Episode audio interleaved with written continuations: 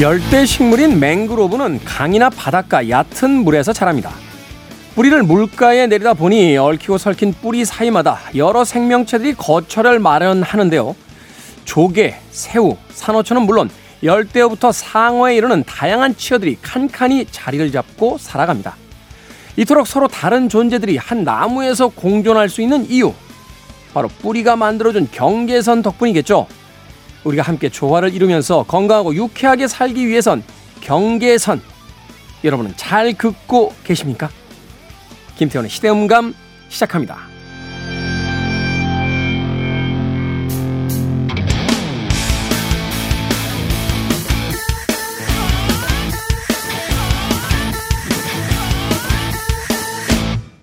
그래도 주말은 온다. 시대를 읽는 음악 감상의 시대음감 김태훈입니다. 동남아시아를 비롯해서 전 세계 열대, 아열대 해안에서 살아가는 나무 맹그로브 해양 생태계에서 굉장히 중요한 역할을 맡는 식물이라고 합니다. 얕은 물가에 뿌리를 내리고 숲을 이루는데요. 뭐 열대어에서 상어까지 뿌리 사이사이에 또 작은 고기들이 자리를 잡아 산다고 하더군요. 자, 물고기들을 포함한 각종 해양 생물들에게 중요한 은신처 또 서식지를 제공하는 일종의 쉐어하우스 같은 나무라고 봐야 될까요? 바로 나와 타인과의 경계, 주중과 주말의 경계, 일과 일상의 경계, 이러한 경계선들이 잘 지켜질 때 우리는 오히려 조화롭게 살 수 있는 것이 아닐까 하는 생각이 듭니다. 그런 경계선이 무너졌을 때 가장 가까운 사이라고 하는 가족들과 또 사랑하는 부부, 연인 관계에 더 큰 싸움이 일어나게 되고요. 우리가 화장실만 가봐도 어, 남성 소변기의 위치가 60cm 이상은 떨어져 있어야지만 편하게 볼 일을 볼 수 있다라고 하는 생리학적인 어, 어떤 과학의 근거를 아, 들이밀더라도 결국은 사람들 간의 그 적절한 거리와 경계선 그것은 같이 어울리기 위해서 꼭 필요한 것이 아닐까 하는 생각이 듭니다. 화합이라는 건 결국 거리두기에서 나온다. 굉장한 아이러니한 그런 진리가 아닐까 다시 한번 생각해 보게 되는군요. 너무 바짝 붙을수록 튕겨져 나간다는 거 한 번쯤 생각해 봤으면 좋겠습니다. 자, 김태훈의 시대음감, 시대 이슈들을 새로운 시선과 음악으로 풀어봅니다. 토요일과 일요일, 일라디오에서는 낮 2시 5분, 밤 10시 5분 하루에 두 번 방송이 되고요. 한민족 방송에서는 낮 1시 10분 방송이 됩니다. 팟캐스트로는 언제 어디서든 함께 하실 수 있습니다. 자, 마돈나의 음악 듣습니다. 보더라인.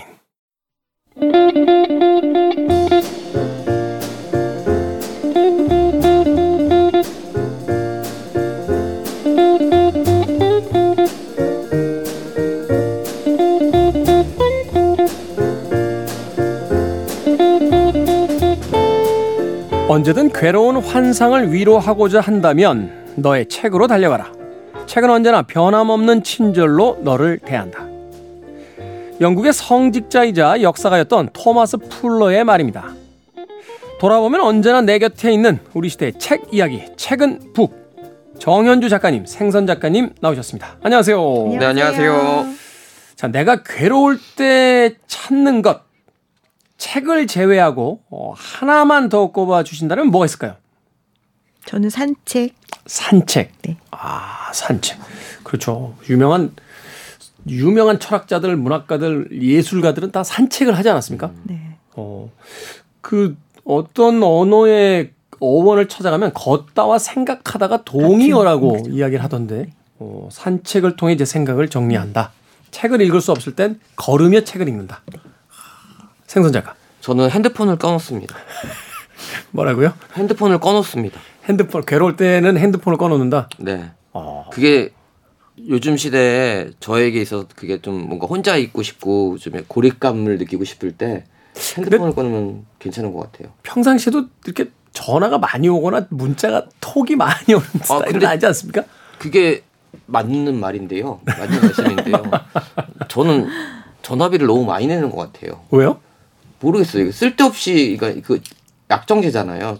그래서 제가 저 그만큼 쓰지도 않고 그러는데 많이 내는데 근데 남이 다른 사람이 저한테 보내는 것보다 제가 다른 사람한테 지금에 있는 거를 스트레스나 이런 마음을 얘기할까봐 그거 전해줄까봐 그걸 안 하려고 아. 핸드폰을 좀 꺼놓던지 아니면 다른 데다 놔둡니다. 맞아요. 제가 이렇게 가끔 초저녁에 일찍 잠들었다 아침에 일어나면 생선 작가한테 문자 와 있어요. 네. 선배 뭐예요? 이러고. 음. 그러니까 네. 무슨 일 있는 줄 알고 전화하면 아니 그냥 했어요. 이러고서 음. 아 그런 그런 것들을 방지하기 위해서. 예, 네, 그러니까 저는 뭐 그러니까 저, 저한테 문자가 왔을 정도면은 그 앞에 사람들한테는 얼마나 많이. 저요. 아그 매뉴얼이 있어요. 매뉴얼이 그 커피 있어요. 마셔요. 네. 순서가 있죠. 네, 순서가 있어요. 음, 순서. 저는 한 167번 정도 되는 겁니다. 아니 옛날에는 그 정도 됐었는데요. 네. 요즘은 그래도 10번 대예요. 10번 대. 어. 10번 대. 네, 요즘에는 사람들이 많이 떨어져 나갔어요. 그러니까 제가 그러니까 여자들이 많은 곳에서 라디오 작가 일을 하다 보니까 대부분의 이제 친구라고 부를 수 있는 지인들이 대부분 여자분들이 많은데 그 유명한 여자 DJ들하고도 다 친구였잖아요. 네, 근데 다 결혼해가지고 이제는 밤에 이 문자를 보낼 수가 없는 거예요. 그러니까 너무 외로워서 그래서 우리 정현주 선배랑 그다음 김태훈 DJ한테 보내는데 잠깐만요. 김태훈 DJ한테는 잘 안 보내려고 하죠. 결혼한 남자는 밤늦게 보냈습니까? 아, 그 시간까지 앉았을 거라고 생각했는데 일찍 주무시네. KBS 2 라디오에서 또 아침 방송 진행하고 아, 있기 때문에 예, 좀 일찍 자는 편입니다. 근데 왜 거기는 저희를 안 불러요? 거기 책 프로그램 없어요? 저희 맞춰줄 수 있는데. 네? 자, 오늘의 책 이야기로 들어가 보도록 하겠습니다. 정현주 작가님은 아, 괴로울 때 책을 읽을 수 없으면 산책을 간다. 우리 생선 작가는 휴대폰을 꺼놓는다. 내가 남들을 괴롭힐까봐 네. 이야기해 주셨습니다. 자, 오늘은 하나의 주제를 가지고 각자 두 권의 책을 소개해 주시는 날입니다. 아, 어제 생선 작가가 먼저 했는데 오늘 정현주 작가부터 해보죠. 아, 네. 네. 어떤 주제를 가지고 어떤 책들 소개를 해 주시겠습니까? 네, 며칠 전에 여성의 날이었어요. 세계 여성의 날, 3월 네, 8일. 3월 8일. 네, 그날을 보내면서 여성 1975년에 제정이 됐더라고요, 유엔에서. 네. 음. 네, 그때 이후로 요즘에 이제 세계 여성의 날 되면은 책방마다 책들을 굉장히 많이 권하거든요. 음, 네. 이책 저 책을 많이 권해서 피드에 굉장히 많은 책들이 올라와서 되게 흐뭇했어요. 근데 그런 책들 중에서 제가 이제 가볍게 소개할 수 있는 책과 그런 것들 골라왔는데 하나는 사랑은 무한대 이외다라는 책이에요. 사랑은 무한대 이외다. 네. 되게 옛날 옛날 예, 옛날 말투네요. 네, 음. 1918년에 쓰여진 글들. 1918년. 네. 와. 100년 전 글이 담겨 있는 책입니다. 네. 이 작가는 김명순이라고 하는 작가이고요. 우리에게는 그렇게 많이 알려져 있지 않죠. 그래서 김명 이 어, 이 책을 쓰신 분은 박소란이라고 하는 시인분이세요. 네. 한 사람의 다친 문 이런 책들을 썼던 분이고 시를 쓰시는 분이에요. 심장에 가까운 말 이런 책을 쓰시는데요.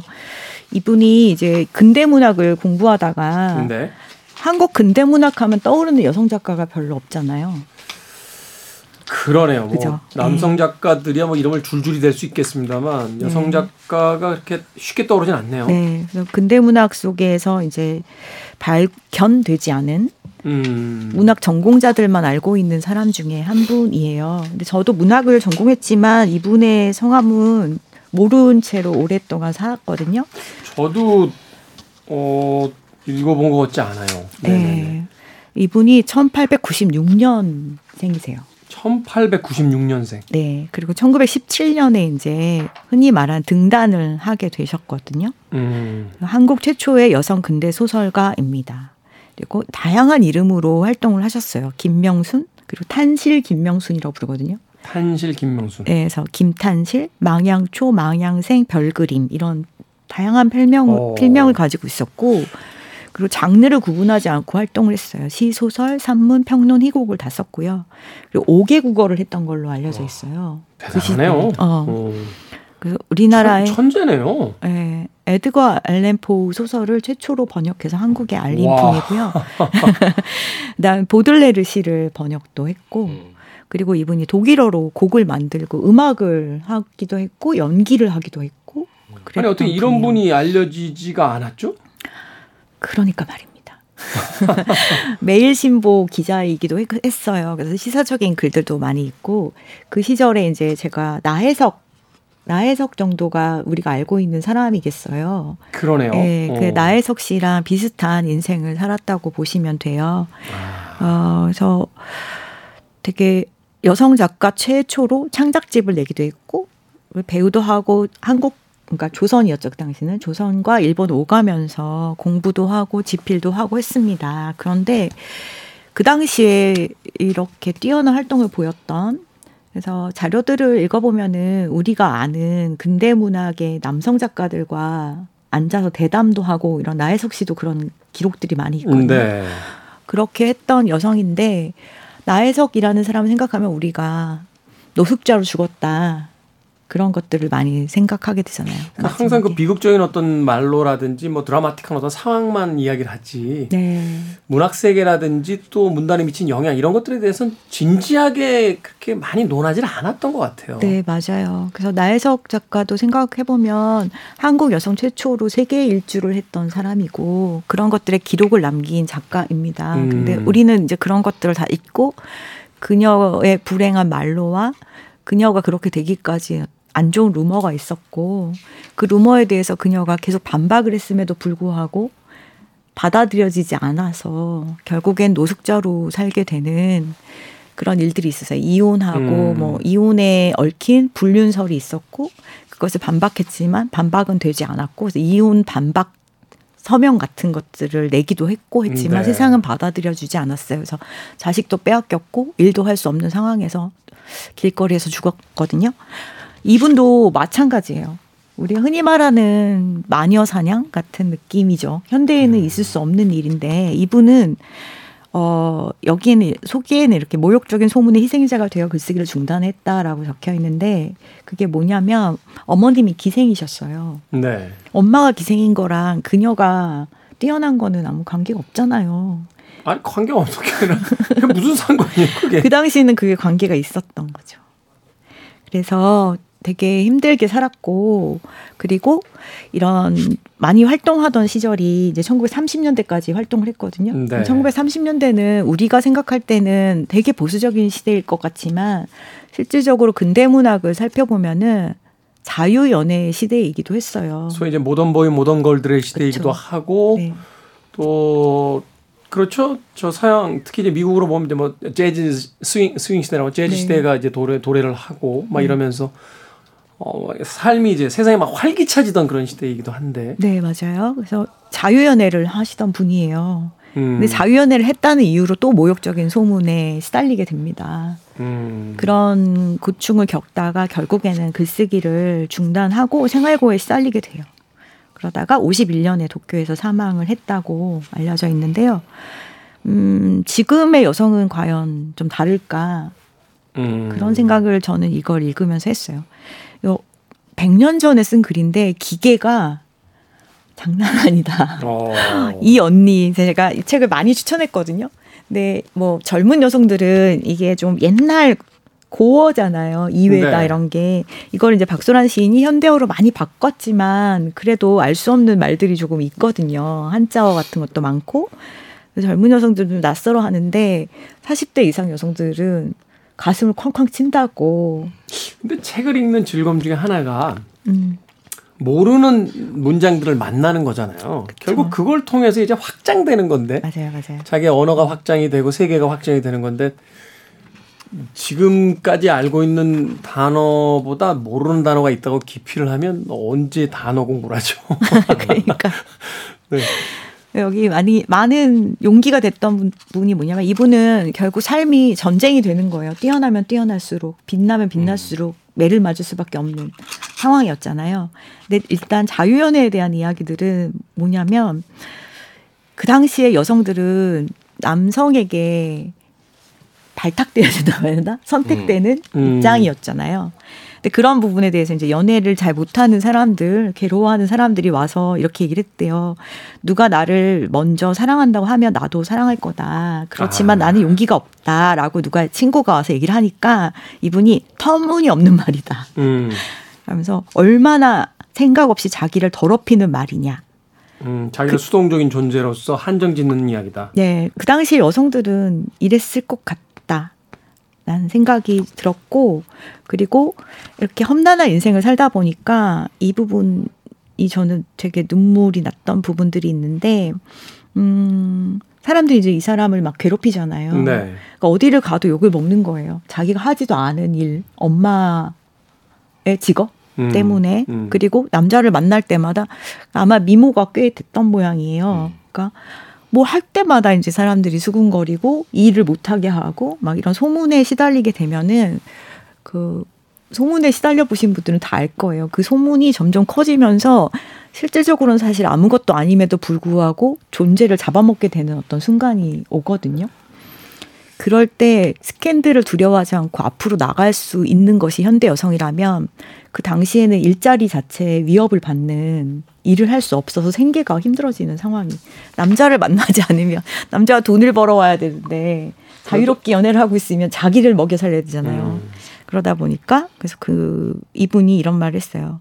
당신들은 나를 비웃기 전에 내 운명을 비웃어야 오를 것이다. 어. 나는 이 지경에 겨우 이르렀어도 힘 있는 대로 싸워 왔노라. 이런 말이 그 이야기가 이렇게 가슴에 와서 닿는 이유는 음. 과연 100년이 지났는데 그때보다 많이 나아지셨습니까? 아니요. 저는 감이 아니라고 말하겠습니다. 그러니까 여기에 대한 어떤 단정은 제가 음. 내릴 수 있는 것이 아니 돼서 음. 제가 일부러 정현주 작가님께 지금 여쭤본 거예요. 네. 이 루머에 휩싸인 여성들이 현대 사회에서 어떻게 음. 희생되는가, 그들에게 음. 항변의 기회가 있는가. 네. 아쉬운 건요. 어, 과거에 비해서 더 나아졌다라고 이야기도 못 합니다만, 음. 미디어가 발달하면서 이제는 남자들도 그렇게 희생되는 경우들이 속속 등장한다는 많죠. 거예요. 네. 네. 이제는 뭐 미디어에 어떤 루머가 돌고 이야기가 돌기 시작하고 마녀 사냥이 시작이 되면 네, 맞아요. 남녀의 성별의 구분 없이 맞아요. 예, 그냥 희생돼야만 하는 음. 항변의 기회를 부여받지 못하는 그렇죠. 이런 일들이 생기게 되는데 과연 우리는 음. 그럼 지난 100년 동안 발전했는가에 대해서 질문을 좀 심하게 해보게 되는군요. 네, 이 책을 읽으면 정말 가슴이 광광 울렸어. 저 친구가 그러던데요. 그럼에도 불구하고 이 여인은 이렇게 말해요. 우리 곤란하더라도 희망하기로 하자. 음. 이렇게 말하고 그리고 우리 몸에 던져지던 남의 생활 의식, 남의 감정을 전부 뽑아내서 던져라.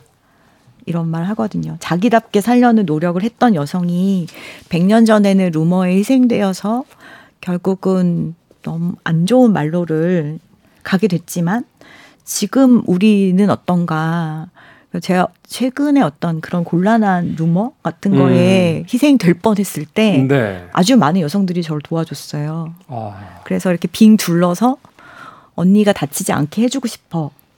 그게 여성들의 가진 힘이라고 생각하거든요. 연대. 연대. 음.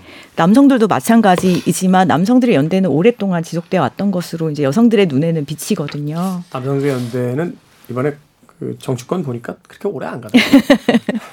네, 여성들의 우정은 또 다른 그런 마음을 만져주는 연대가 있어요. 약자의 연대 속에서 연민이 있는 건데 네. 강자들의 연대란 건 결국 이 이게 이합 집산이 아닌가 하는 생각도 그쵸. 들어요. 그 더글로리에 보면 나오잖아요. 가해자의 연대와 피해자의 연대는 어디가 더 힘이 셀까?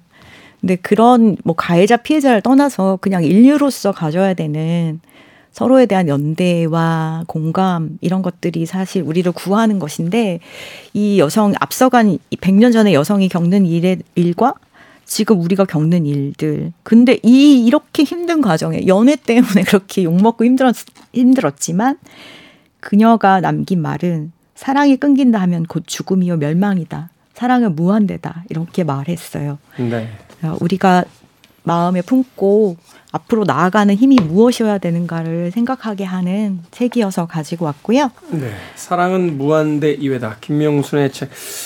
음. 제목을 사랑은 무한대라고 현대식으로 바꾼 다음에 음. 예, 2023년에 신보로 발표된 책이라고 해도 그 내용이 주는 음, 무게는 전혀 달라질 것 없다라는 네. 오히려 독자층이 남성층까지도 늘 수 있다라는 네. 예, 그 사실에 약간은 침울해지게 되는군요. 음.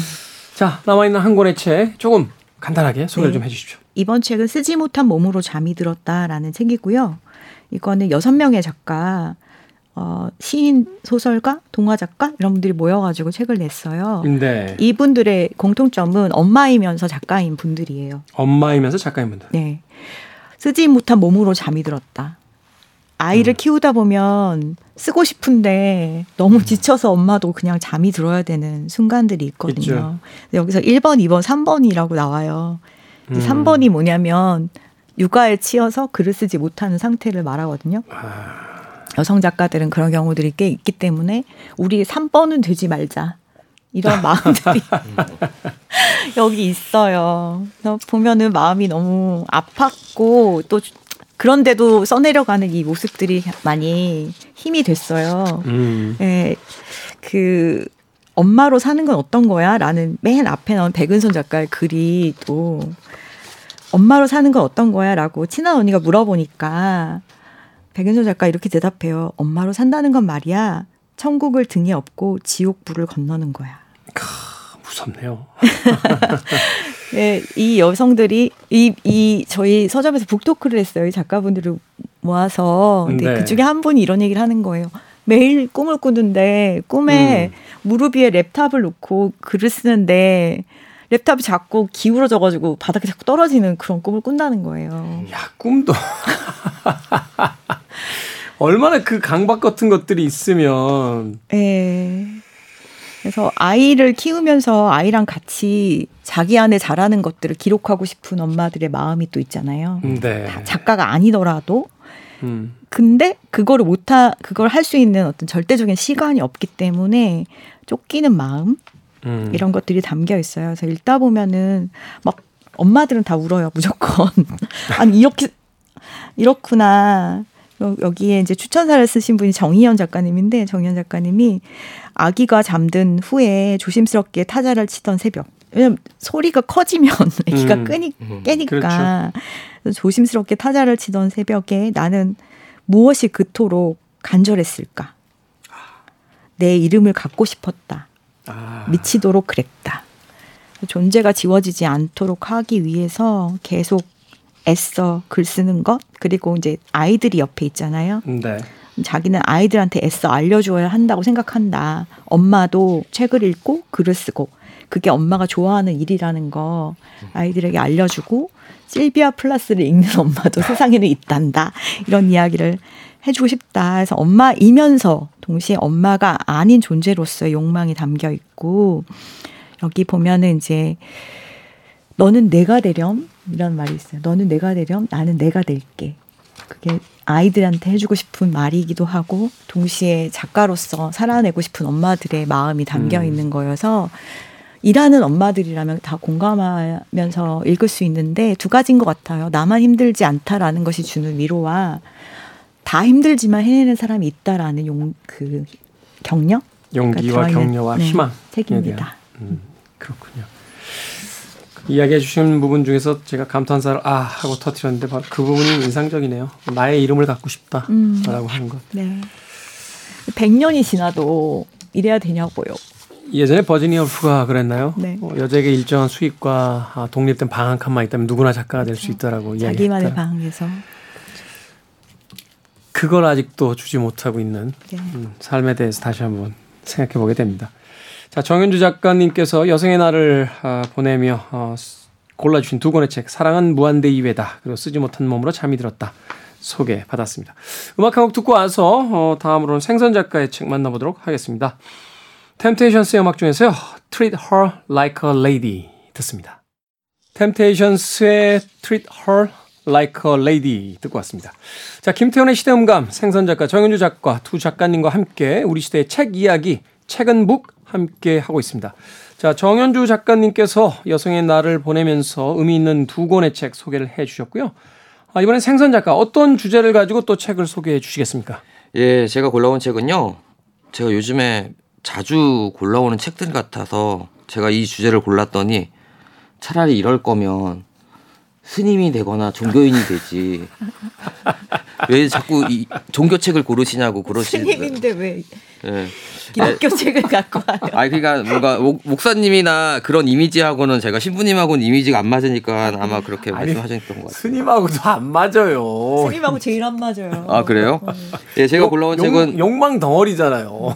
예, 욕망의 판타지죠. 예, 예. 제가 골라온 책은 어, 예수전이라는 책하고요, 이슬람이라는 책 아주 정직한 제목을 가지고 있는 두 권의 책을 골라왔고요. 오늘도 종교를 이제 주제로 한 책이네요. 근데 사실 이거 종교 이야기가 아니에요.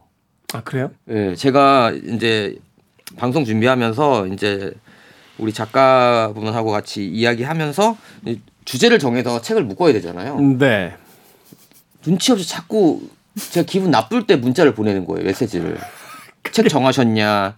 주제는 뭐냐 이런 거. 아니 해가지고 우리 공 작가가 생선 작가가 기분이 좋은지 안 좋은지를 어떻게 알아요? 항상 안 좋아요. 어 그래서 그래서 아유 종교 이야기 이렇게 딱 이렇게 얘기했거든요. 근데 제가 골라온 책은 종교죠 예수님의 이야기와 이슬람에 관련된 이야기인데 네. 사실 정확하게 얘기하면 이슬람에 관련된 건 이슬람 문명을 올바르게 이해하기 위한 책인데 이 문명. 책을 제가 종교 책인 줄 알고 샀는데 쭉 읽어보니까 종교에 대한 이야기보다는 이슬람 국가들에서 비즈니스를 할 때 주의해야 될 것들을 정리한 책이에요. 그래가지고 어 그렇구나라는 생각이 들면서 뭐 예를 들어서 이 목차 같은 경우는 어떻게 되어 있냐 어떤 것들이 써 있냐면요 이슬람에 있어서의 문명에 있어서 여성들 어. 의 위치, 그 다음에 이슬람의 뭐 통과 의례, 그 다음에 이슬람과 비즈니스를 할 때 지켜야 할 것들. 뭘 지켜야 된대요?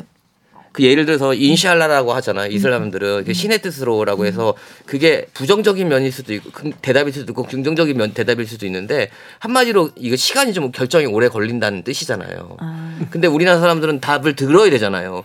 그러니까 계속 그 와중에 그러고 거기서 뭐 그렇기 때문에 그 말을 부정적으로 들어도 안 되고 긍정적으로 들어도 안 된다. 말하자면 어떤 질문이나 비즈니스 상의 결정을 권했을 때좀 생각을 해보겠습니다. 이 뜻으로 네. 인샬라 이렇게 이야기하는데 아니 그러니까 하시겠다는 거예요. yes or no. 네, 이렇게 얘기하면 안 된다. 그러니까 항상 모든 가능성은 앞뒤로 열어놔야 되고 그 다음에 여기는 가문들이 비즈니스를 많이 하거든요. 네.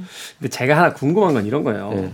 책살 때 그래도 우리가 목차 정도는 보지 않습니까? 목차를 보면 대충 내용을 아는데 네. 이거를 종교책으로 샀다는 게 벌써 목차만 이렇게 봐도 음. 통신사 나오고 막 음. 경제 그러니까 이야기. 아, 아 근데 이게 진짜 왜냐면 이 책이 조금 치사한 게 차례 서문을 서문이 이렇게 앞뒤장으로 되어 있는데 앞에는 종교적인 내용이고 뒤에는 이슬람의 독특한 경제 이야기로 나와요. 그러니까 본론은 이거라는 뜻이야.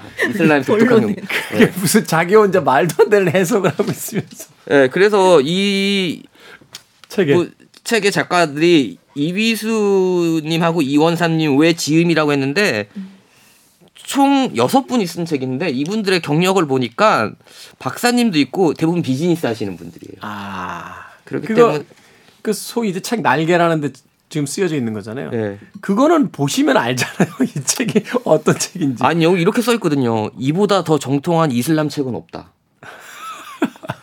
아 근데 사실 우리나라의 국내에 제가 이제 관심을 갖기 시작한 게 이거 최근에 산 책이 아니고 좀- 좀 됐거든요.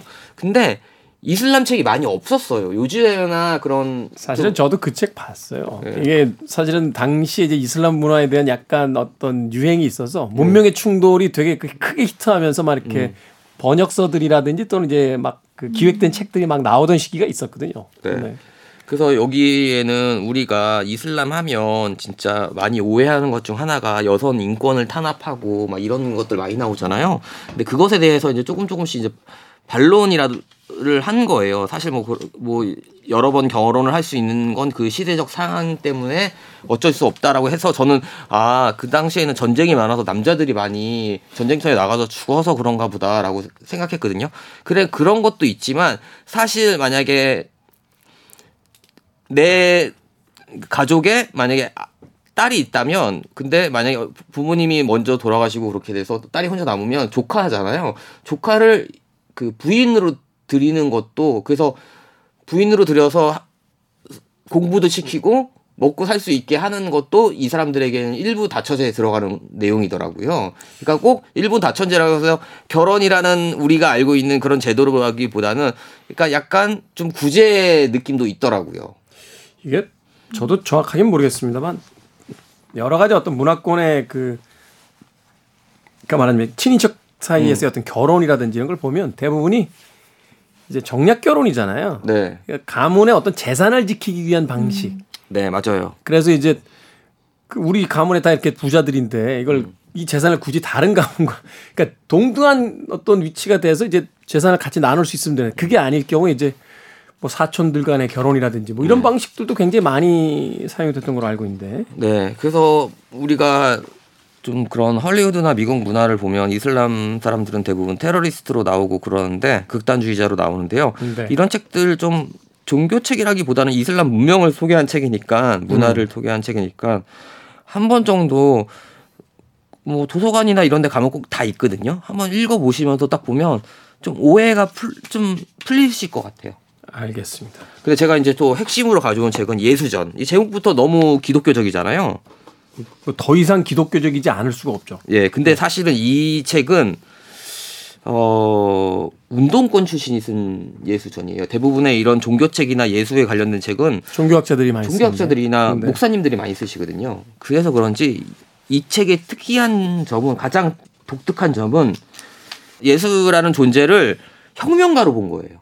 혁명가. 네. 그 예전 로마 시대에 핍박을 받으면서 있었던 그런 것들, 그러니까 약간 성경적인 바이블적인 건 빼고 그 시대적 상황을 설명하면서 예수라는 존재가 그 시대 때에 어 했던 존재 뭐 무게라든가 가치나 의미가 약간 혁명가적으로 음. 소개를 하고 있는 책이라 꽤 재밌어요. 사실은 그 시대의 어떤 율법주의자들 혹은 그, 어, 지배자들에게 위협이 될 만한 사상을 이제 전파한 인물이잖아요. 네. 어, 그것만으로 충분히 저항적이고 이제 혁명적인 인물이라고 볼 수 있는 건데. 네, 그래서 특히 아무래도 약간 좀 운동권에 몸담았던 분이 쓰신 책이라 그런지 좀 종교적인 내용은 없어요. 그러니까 이 예수라는 존재를 한 사람의 한 시대를 살고 있었던 저항 반항아 정도로 그 시각을 이제 종교의 어떤 메시아에서 돌려서 네. 시대에 이제 불화했던 혁명가로서 다루고 있다. 네, 어떤 근데- 면에서 그런 면이 가장 두드러지게 나타납니까? 그러니까 뭐 로마 시대 그 로마의 핍박을 받으면서도 그들의 민중의 편에 서서 그다음에 또 로마의 지배를 받았긴 하지만 그보다 더 문제는 우리나라도 일본의 지배를 받았지만 더 나, 미운 사람들은 일본의 의견에 동- 협력한. 협력한 그런 사람 친일- 친일을 한 친일을 한 사람들. 사람들이 그렇잖아요. 근데 이, 시, 이 시대에도 로마의 지대를 받으면서 그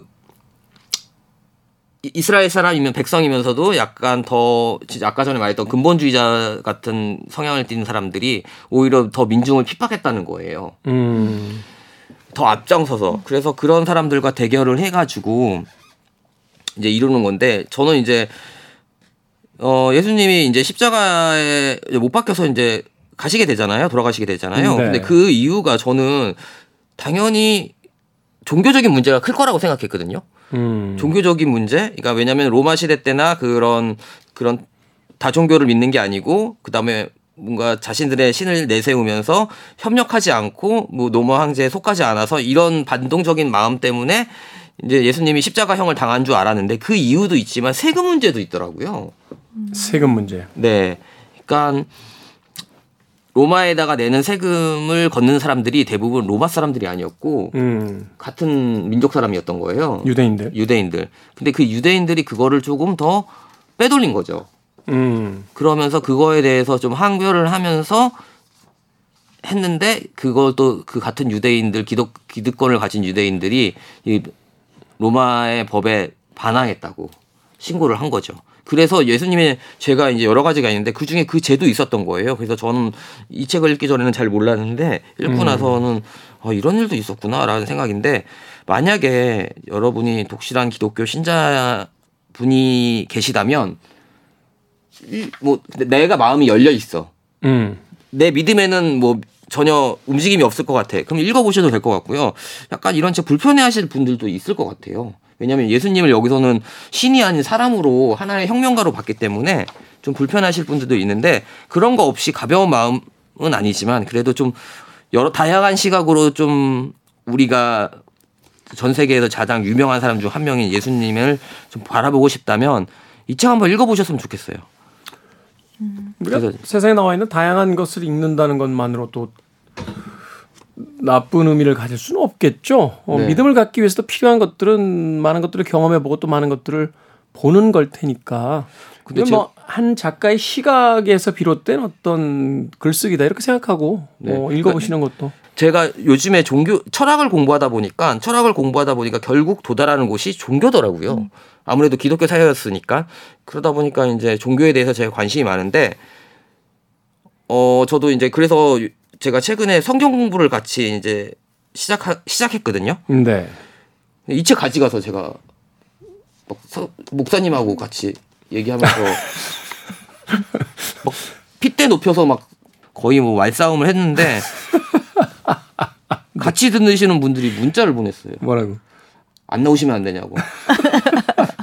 아 근데 그 목사님이 워낙 열려 있는 분이시라 예, 그 계속 참여는 하기로 했는데 이제 더 이상 서로 좀 불편해하지. 목사님이 불편해하시는 게 아니고 그 가르치는 목사님이 불편해하시는 게 아니고 옆에 계신 분들이 불편해하셔가지고 제가 대- 당분간은 이 책 안 가져가기로 이런 책 안 가져가기로 약속드리고 참여를 해서 계속 한번 성경을 꾸준히 읽어보려고 하는데요. 답이 정해져 있더라면 그건 논의나 논쟁이 아니겠죠. 사실은 네. 답이 정해져 있지 않아야 더 넓은 어떤 어, 바다로 갈 수 있는 건데 목적지를 정해놓고 하는 논쟁이라기보다는 뭐 다를 수 있다고 저는 생각해요. 내 생각과 당신의 생각이 다를 수도 있는 거니까 들어볼 네. 수는 있지 않을까요? 남의 이야기를. 한 20명 듣는데 수업을 제 옆에 안, 앉- 아무도 안 앉아요. 제가 보기엔 이제 책을 그 책을 가져가셨다기보다는 그 책을 이제 이야기하시면서 너무 격앙되신 나머지 아, 저 그렇게 경한된 사람 아니고 네. 지금도 약간 경향. 경됐어 나. 아 근데 저 여러분에게 약속드릴 게 제가 우리 작가님과 피디님 그 다음에 우리 DJ하고 우리 정윤주 선배한테도 미안한데 죄송한데요. 제가 그동안 좀 종교책을 많이 가져왔잖아요. 아니, 저한테 죄송할 아 근데 저 이제 이게 오- 이번 주로 이- 마지막 이번 달로 아, 마지막에 연- 이게 왜냐면 더 이상 이제 없어요. 종교책 더 이상 이제 제가 읽은 게 없어가지고 목사님 추천해 주시면 어떡해요? 아 추천해 주신 거 있는데 네. 그 제가 서점에 가서 아니, 봤거든요. 아, 알, 알겠어요. 근데 근데 저는 동의 못 하겠어요. 네, 네, 알겠어요. 알, 알겠는데 음. 저는 이제 문학으로 다시 돌아왔기 귀향했기 때문에 문학에 관련된 책을 제가 여러분들에게 소개해 드릴 겁니다. 저 사실 문학 좀 세거든요. 네. 내공이. 문학 얘기 다음 주 다음에 이제 들어보도록 하고 원래 성경에도 있지 않습니까? 맹서 맹세 함부로 하지 말라고. 아, 근데 저는 또 전혀 성경적인 사람이 아니기 때문에 맹세합니다. 네, 알았어요. 네. 알았다고요. 왜 본인의 맹세를 이렇게 아, 근데 저는 오늘 되게 사실 제가 책 소개한 것보다 정현주 작가님이 소개한 책이 너무 가슴에 와닿아서 음. 그 책을 꼭 읽어보고 싶어요. 그 100년 전에 살았던 김영순. 너무 좋아요. 예. 그거는 뭐 청취자들도 그렇게 생각하지 않을까. 네, 아, 오, 오늘 진짜 너무 괜찮은 것 같아요. 여성의 날을 보내. 저 여성의 날인지도 몰랐어요. 곤란하더라도 희망하기로 해요. 음, 네. 네, 희망하기로 하겠습니다. 예, 모든 걸 다 내던지는 마음으로 예, 받아들이겠습니다. 생선 작가의 책도 저는 의미 있다고 보는 게 뭐냐면 음, 앞서서 이제 정현주 작가의 책은 세상의 절반인 여성들에 대한 어떤 삶을 다시 한번 되돌아보고 또 더 깊은 이해를 한다는 측면에서 또 종교 이야기 역시 마찬가지잖아요. 우리가 자신의 종교를 갖거나 종교가 없을 때 타 종교에 대해서 알고 있는 것이 과연 얼마나 될까를 생각해 보면 무지에서 오는 어떤 그 분쟁들이 이 세상에는 훨씬 더 많지 않을까 아, 이야기해 보는 건 어떨까 하는 생각도 해보게 됐습니다. 자, 생선 작가의 종교 이야기 그리고 정현주 작가의 어, 여성의 날을 맞아서 선택해 주신 두 권의 책까지 네 권의 책 오늘 읽어봤습니다. 두 분과는 작별 인사드리겠습니다. 아, 다음 시간에는 또 좋은 책들, 더 많은 책들 아, 소개해 주시길 부탁드리겠습니다. 우리 시대의 책 이야기, 책은북 정현주 작가님, 생선 작가님과 이야기 나눠봤습니다. 고맙습니다. 고맙습니다. 저도 끝 인사 아, 드리도록 하겠습니다. 오늘 생선 작가가 종교 이야기를 어, 가지고 와서 로이브 캐넌의 곡 중에서요. The Messiah Will Come Again 들으면서 작별 인사드립니다. 지금까지 시대음감의 김태훈이었습니다. 고맙습니다.